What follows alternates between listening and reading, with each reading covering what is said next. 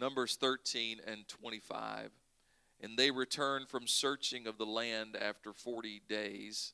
And they went and came to Moses and to Aaron and to all the congregation of the children of Israel unto the wilderness of Paran and to Kadesh, and brought back word unto them and unto all the congregation, and showed them the fruit of the land.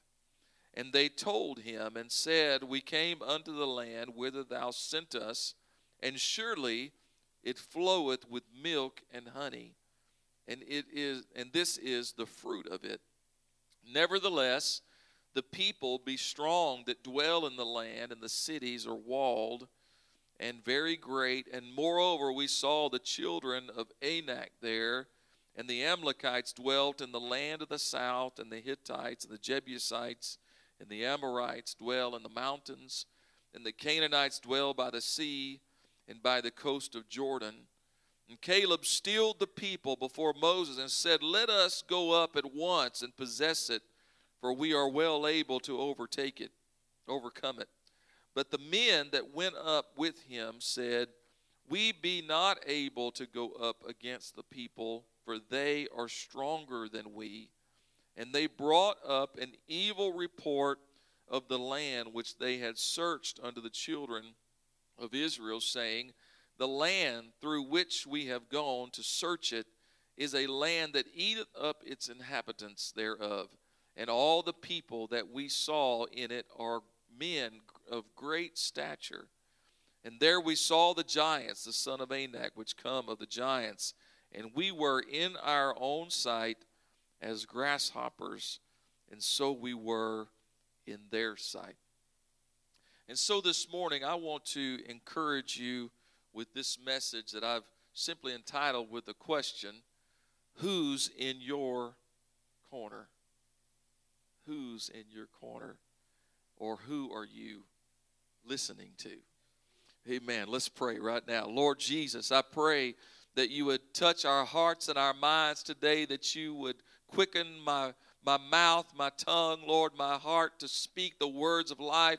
Lord, that you would minister to your people today, that you would encourage them with your anointing, with your power, with your word, oh God, in the mighty name of Jesus. We give it to you right now. We worship you, Lord. We give this service into your hands, oh God. Hallelujah. Can we put our Bibles down and put our hands together today? In the name of Jesus. Hallelujah. Hallelujah. Oh, praise God. Amen. God bless you. You may be seated. Who's in your corner? I want you to have a, an understanding today and have no doubt that we are in a battle. We are in a fight. We wrestle not against flesh and blood, but we do wrestle. We wrestle against principalities and powers and the spirits and the dark places, the things that, that come against our mind and our heart. And you and I have got to be on guard. We have got to be prepared for what God wants us to do, and we have got to be in defense of the things that God has planted in our life, the promises that He has put in our church, in our families, in our personal lives. We have got to protect those things. Amen. We are in a battle today. First Timothy 6 and 12 says, Fight the good fight of faith. Lay hold on eternal life, whereunto thou art also called and hast professed a good profession before many witnesses. 2 Timothy 4 and 7 I have fought a good fight. I have finished my course. I have kept the faith. 2 Corinthians 10 and 4 For the weapons of our warfare are not carnal. Amen. But they are mighty through God to the pulling down of strongholds, casting down imaginations and every high thing that exalts itself against the knowledge of God, and bringeth into captivity every thought. I want you to notice this. That let me let me just pause here and just put this in here. It's amazing to me when we read this scripture, we think of this great spiritual battle that's going on, right? And we do believe that there are enemies of our faith, enemies in our life that are fighting against us spiritually. But I want you to notice here what the answer was. And it, the answer was not some big battle externally, not a bigger sword, a bigger shield, or, or a, a tank, or a gun, or whatever it was. It told us to cast down imaginations and every high thing in our mind that exalt itself against what? Against the knowledge of God. And bring into captivity every thought to the obedience of Christ. Let, let me remind you about our text. Our text was they, the children of Israel was at the edge of their promise. They had been hearing about this, they had been dreaming about this, they had been talking about it around the fire their whole lives. Their grandparents told their parents, and their parents told them, and they've been telling their children that God had promised us a land. And here they are, right on the edge of it. And they, they hear this evil report. And the evil report did not change the promise of God. It did not change the, the covenant that God made with Abraham. The evil report had no effect on it, but it had effect on their mind. And so today we are fighting a battle in our mind, and we have got to be careful about what we are listening to. We got to be careful about what voices we allow to influence us. Amen. We've got to be careful who we surround ourselves with. Amen. 2 Timothy 2 and 3. Thou therefore endure hardness as a good soldier of Jesus Christ. No man that warreth entangle himself with the affairs of this life, that he may please him who had chosen him to be a soldier. Amen. We are in a battle today. And I want you to know the Bible says in Romans 10 and 17 that faith cometh by hearing, and hearing by the word of God. But I also understand that the Bible says that there, are, there is life and death in the power of the tongue. So if faith comes by hearing, so does doubt. If faith comes by hearing, so does doubt. And so we have got to feed our faith with the Word of God. We have got to feed our faith with faithful, powerful preaching that is installing faith into our hearts and our minds. And so on this Sunday morning, I want to uh, inject you with a, with a powerful process of faith because you don't have to worry about the enemy because all the, the bible says if we submit ourselves therefore unto god all we have to do is resist the enemy but the enemy is after your faith. Because if he can get your faith, he's got your promise. If he can get your faith, he's got your future. And so the enemy is after your faith today. So everything that comes against you, every adverse uh, situation that you have to face, every uh, every report of sickness or or, or financial setback or or the, the world around us, the wars and the rumors of wars and the economic pressure and the gas prices and all the things that we're dealing with right now, the enemy is after our faith. Jesus was speaking to Simon Peter, and he said, Peter, Satan has desired to sift you as wheat. Notice this. He, he said, But I have prayed for you. Now, it, it's, it's very telling to me what he prayed for. He did not pray that the enemy would stop, that the sifting would cease. He did not pray that the enemy would be bound? He said, But I have prayed for you that your faith fail not. And so today, that tells me that if my faith doesn't fail, my future will not fail my promise will not be thwarted. I, if I am listening to the Word of God and to people of faith, uh, and I am being influenced by those that are encouraging me, that are strengthening me, and just like the song said today, it's going to be worth it all. And I understand that the sufferings of this life are not even worthy to be mentioned compared that's going to be revealed in us, then my faith stands. Uh, and it stands not on something that's faulty like the economy or the political system or even people, but my faith today stands on the Word of God. Amen. And so faith comes by hearing, and hearing by the Word of God. I always looked at this story and I, I, I, I wondered what if, what if they would have reversed the order of their news? You we see the news, they go over, they spend 40 days there, they come back with the fruit of the land. And the, the Bible says that the, the clusters of grapes were so big. I saw a picture several years ago of some clusters of grapes from that area, and they were so big that they stood this tall. They, they went down all the way to the ground, and they were so heavy that, that two men had to carry them on a pole between them. They would hold it on their shoulders, and the other one hold the other end of the pole, and the, the grapes would just hang, and that's how they carried them. And so the, the report was the Lord told us it was a land that flowed with milk and honey. And their report was surely it is a land. It's everything God said it was, and here's the proof. But then there is a little word in there that I, I, think sometimes the enemy loves to use against us, and it is a word called nevertheless. And that nevertheless can be positive or negative. It's, it's all determined on the order you get the information. Right? So it always made me think, what if what if they would have given the information in a different order? What if they would have given them, you know, you, you, you people come to you and they say, hey, I've got good news, I got bad news. Which do you want first? And you know, we, we always normally we say, well, give me give me the good news. I want to hear the good news. But you know what? Because of this, I always say, give me the bad news first.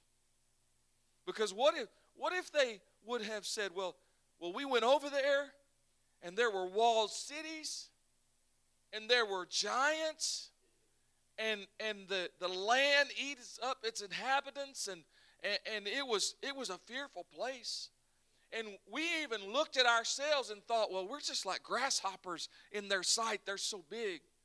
But nevertheless, come on, but nevertheless, this is what God said it was. This is the land that flows with milk and honey. What if they would have reversed the order and given the bad news first? But the good news is it's everything God said it was. And if it's what God said it was, then God's going to do what He said He would do. Amen. Give me the bad news first. Because nevertheless, nevertheless says, in spite of all the facts. Amen.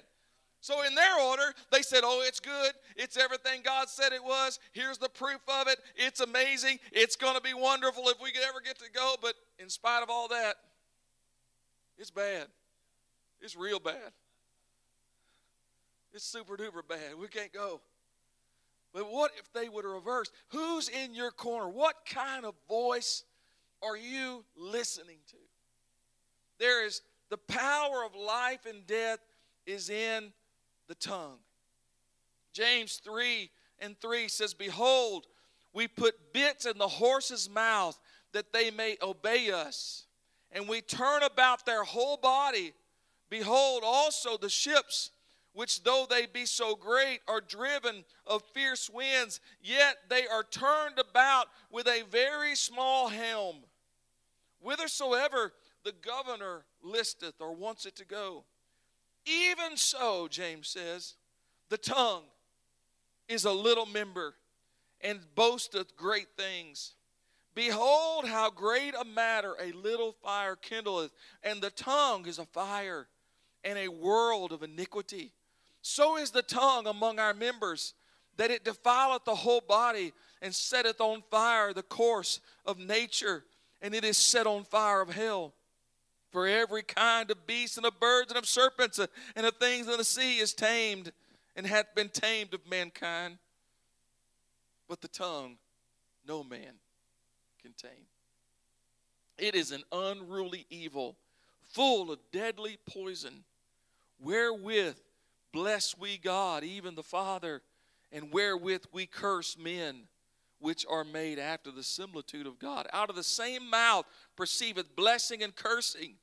My brethren, these things ought not to be. Doth a fountain send forth at the same place sweet water and bitter water? If there has ever been a case for why you and I need to be full of the Holy Ghost. It's right here. Because God chose the tongue to be a symbol, an initial sign of the infilling of the Holy Ghost. The Bible says when we received the gift of the Holy Ghost, they spoke with other tongues as the Spirit gave the utterance. James said, No man can tame the tongue, but God can. God can. That's why we need to pray in the Holy Ghost. That's why we need to pray through early and often. That's why we need to have a have a prayer life that really breaks through in the intercession. We talked about being spirit led in the first hour. We have got to have the Holy Ghost moving in our life. And here's another addition to that. You need to surround yourself. You need to have influences in your life that are full of the Holy Ghost because what you listen to is what you become. I want you to know when things are spoken into your life uh, that are life giving, you will live. But if things are death giving, you will die. If things are doubt uh, and fear and negative and discouragement, you will live in discouragement. And so I tell you today who's in your corner? Who are you listening to this morning? Who's telling you you can't, you won't, you won't ever be? Amen. Or who's telling you you can, you will, you're victorious? Faith comes by hearing, so then does doubt. Negative voices infect our minds with negative thoughts voices of doubt and defeat and discouragement and fear and depression. Amen. If we're ever living in a day and age when you and I have to have a discernment of the spirit of fear, it's now. With COVID and all the other things going on around this, uh, this world, I'm telling you what it has done. It is fear because fear is an enemy to faith. Because you can't have faith and fear at the same time. The, on, the only thing that, that fear and faith go together with is if you have a fear of God. If you fear God more than anything else, then your faith is all right. But if you fear something else, because the fear of God delivers you from the fear of anything else. Because if I live, I am Christ. But if I die, I am gain. And so here we are today. And we don't have to worry about our life. We don't have to worry about our culture, our future, because we are in the hands of God. And you got to be careful who you're listening to. Man, David experienced this when he came to bring food to his brothers on the battlefield. We're all familiar with the story of David and Goliath. David experienced this. He got off of his chariot, he ran into the, the area where all the men were, and all of a sudden he hears a voice. And it's Goliath breathing out his threatenings and his discouragement. And everyone around him is cowering in fear and so he, he begins to talk to those around him. What, what's going to be done for the man that defeats this guy? And they tell him, you're you're to, your household will be free in Israel. That means no taxes. Wouldn't that be nice? Your, your, your family is going to be blessed. He's going to, uh, the king is going to give you his daughter. So not only are you going to have his daughter as a wife, but you're now going to be a part of the family of the king. And, and so David says, Well, I, I'll go fight him. But there, there's three voices that David had to overcome that day. The, the first voice was the voice of his elder brother. His brother said, What are you doing here? What, what, what happened to those little sheep that you're supposed to? He was, he was degrading him, right? Where, what happened to the sheep you're supposed to be watching? And then and he said, I, I'm, I, I'm going to go fight. And he said, he said, Oh, I know the naughtiness of your heart. He was putting him down. He said, I know you just want you, you just want attention. You, you're the baby right now. You just want attention. Amen. So he had to overcome the voice of his brother. His voice of his brother was a voice of his past. Amen. It's, it's a memory of who you are and what you have been through. It, it, is a, it is a reminder of how weak you are. You're just a boy. You're, you're just a, a boy wanting attention. You, you should be just watching the sheep. So he had to overcome the voice of the past. The next thing he had to overcome was the voice of inadequacy. Saul said, But you're, you're just a boy. You don't, even, you don't have a sword. You don't have a shield. You don't have armor. And so Saul put his own armor on him. You know, I, I, knowing Saul, you know, we have the benefit of knowing the end of the story.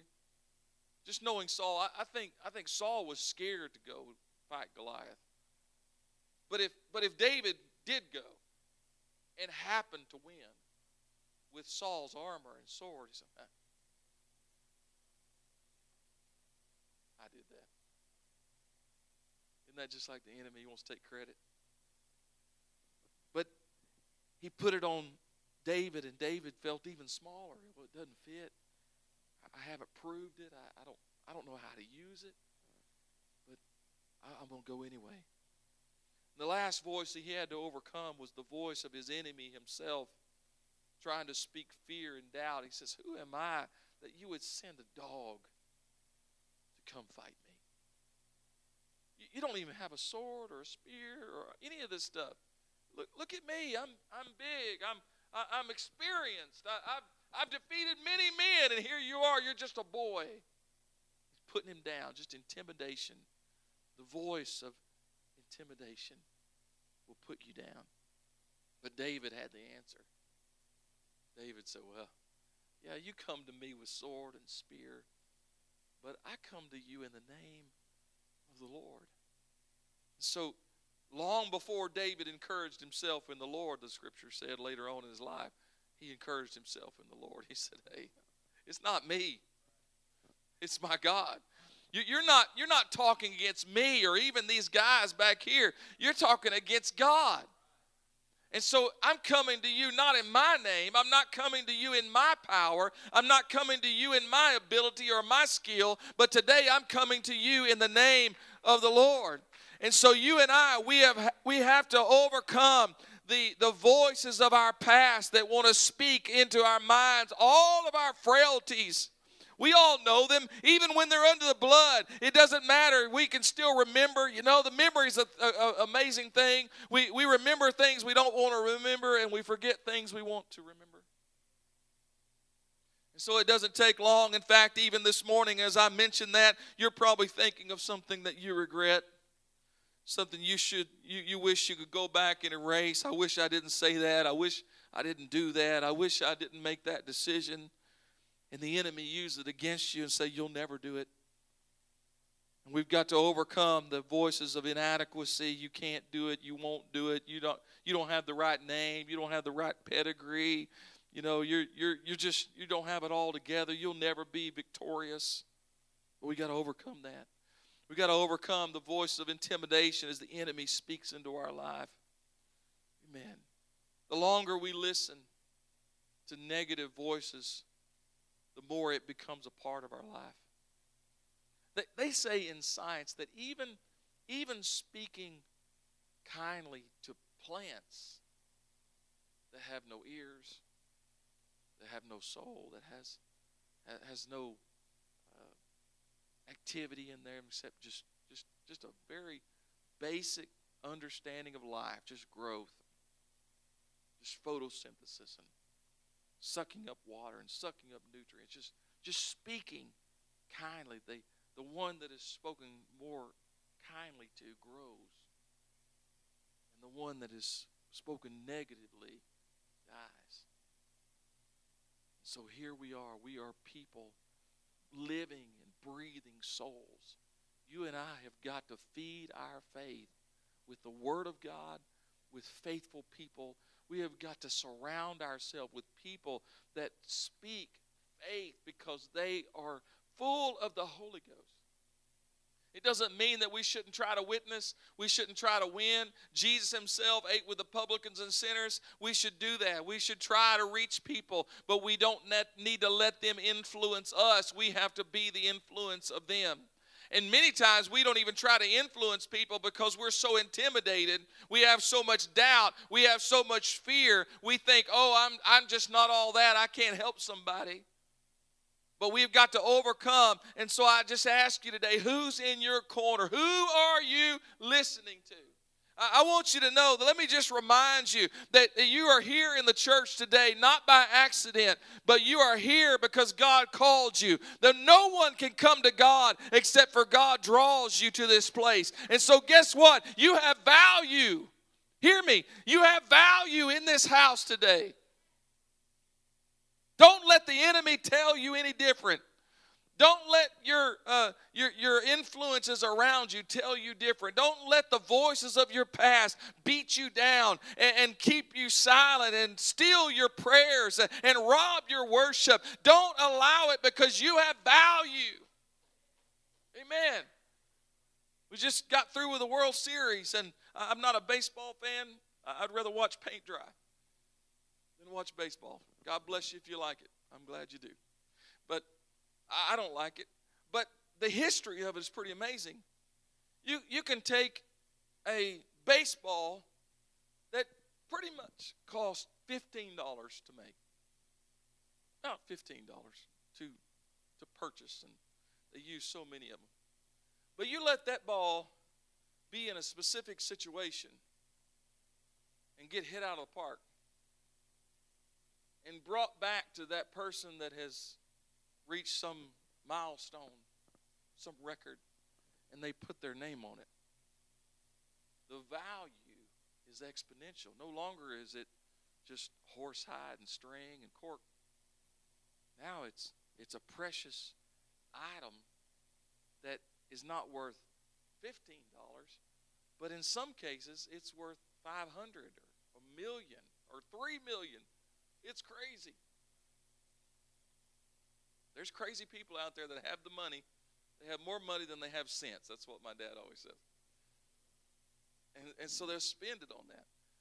But the value of the ball was not based on the manufacturer or the sum of its parts, but it was based upon the name that was written on it. And the value of it, listen, this is this is where you need to get your encouragement today. The value of it is based on what someone is willing to pay. Can I remind you that you are not your own? You are bought with a price and the name of Jesus Christ has been applied to your life. And so your value is not the sum of your parts. You are not the sum of your mistakes. You're not the sum of your DNA. You're not the sum of your mama and your daddy and your past and your mistakes and all the issues that you brought into the church. But the value that you have today is what someone was willing to pay. And there is no price. It was precious blood, it was beautiful blood, it was sinful blood that he shed. It was a life that could not be valued. It's greater than all that. And so now you have the name written on you. And so your value is not based on your past, but it is based on what someone was willing to pay. Can we clap our hands on the Lord? Hallelujah. And so hear me today. You got to be you got to be careful what you listen to. You got to be careful. There, there's a famous story of the thriller in Manila. Joe Frazier versus Muhammad Ali. October 1st, 1975. Manila, Philippines. The end of the 14th round. Frazier was already half blind in his left eye. Right eye was closed completely. And he begs his trainer, Eddie Futch, to let him continue the fight. If you watch the video and you see him, a battered and bruised Frazier saying, No, I want him. I want to fight. I want to keep on. And unbeknownst to Frazier and Futch, His opponent on the other side, Muhammad Ali, wanted to quit.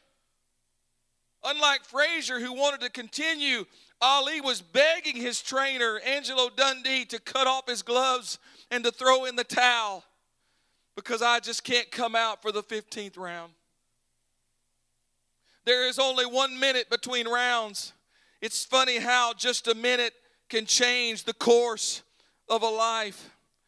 Dundee wouldn't let Ali quit, and Futch made the decision for Frazier to quit even though he wanted to keep on. And that decision resonates uh, throughout the world today. Even though we know that Frazier was a great boxer and a great champion of his own right, uh, but he was nothing compared to Muhammad Ali. But just one minute earlier, Ali was saying, I want to quit. Uh, and his, his corner was saying, No, you can't quit. No, we're almost there. We're right at the end. You come this far and you can't stop now. And on the other side, Futch was saying, Well, you want to go, but you can't go. You're going to die out there. You're going to go blind out there. But just the decision of the corner made history today.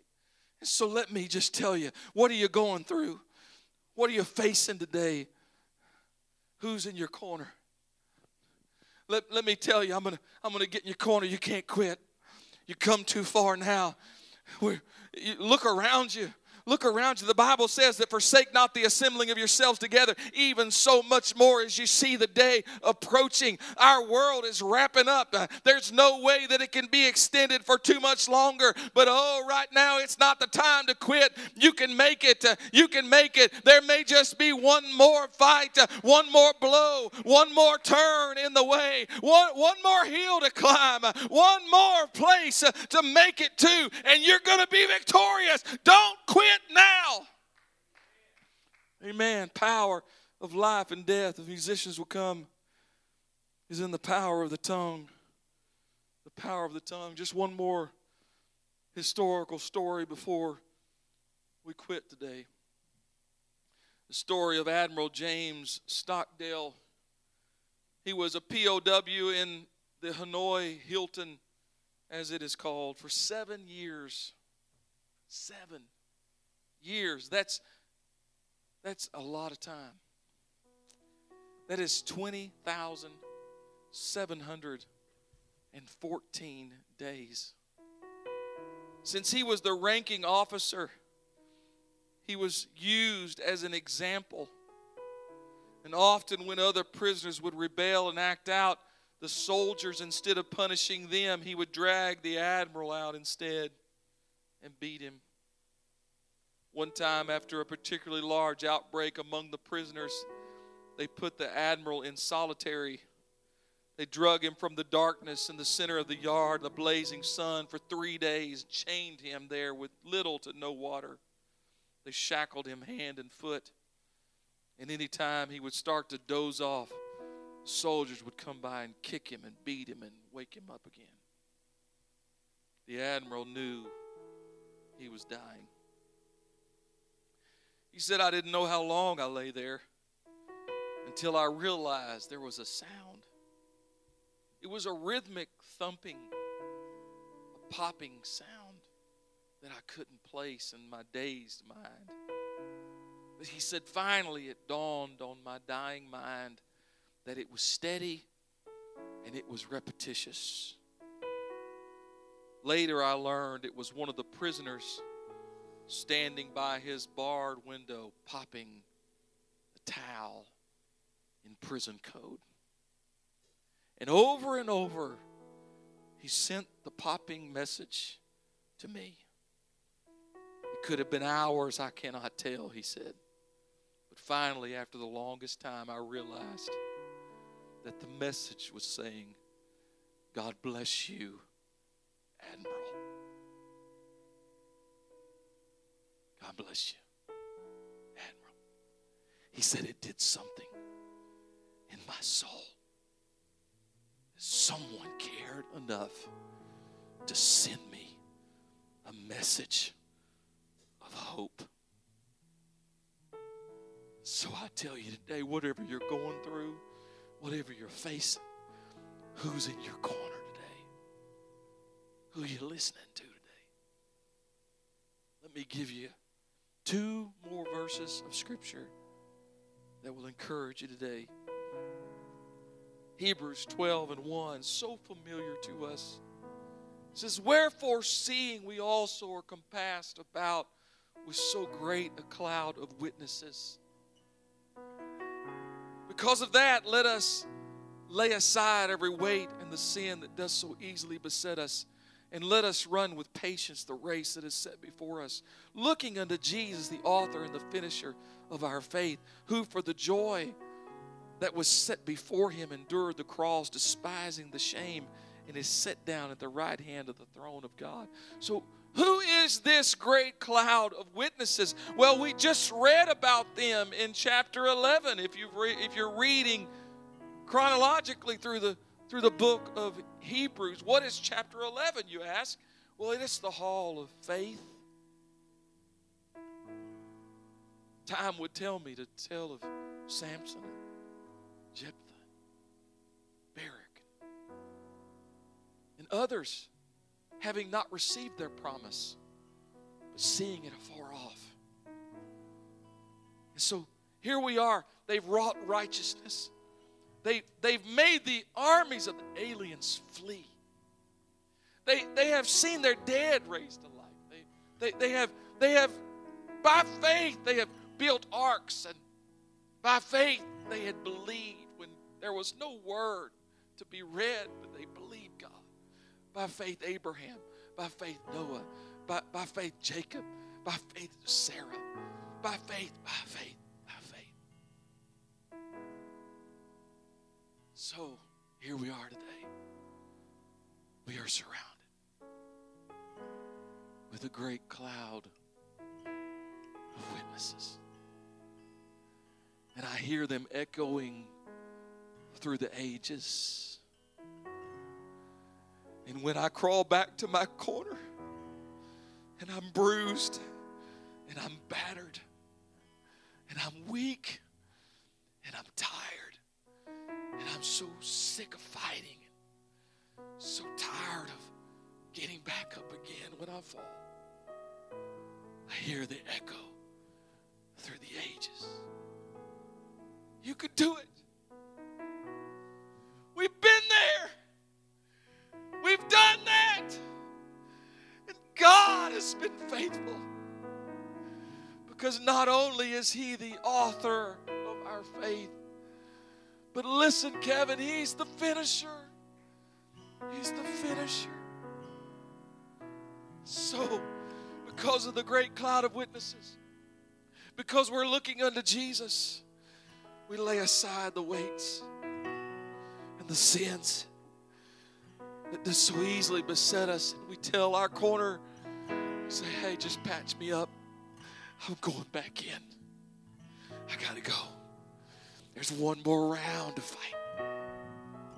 And Brother Phillips, this could be the last one. This could be it. It won't be long until my hands are up and the look of victory is on my face. And I hear him say, Well done, thou good and faithful servant. So I've come to tell you today, you can make it. You got it. Don't give up. Can we stand today? Don't give up. Who's in your corner? It's a great cloud of witnesses. It's praying saints. It's people that have been through it already. You can do it. You can make it. You can live this life. Uh, you can live holy. You can live righteously. You can give your whole life because so many already have.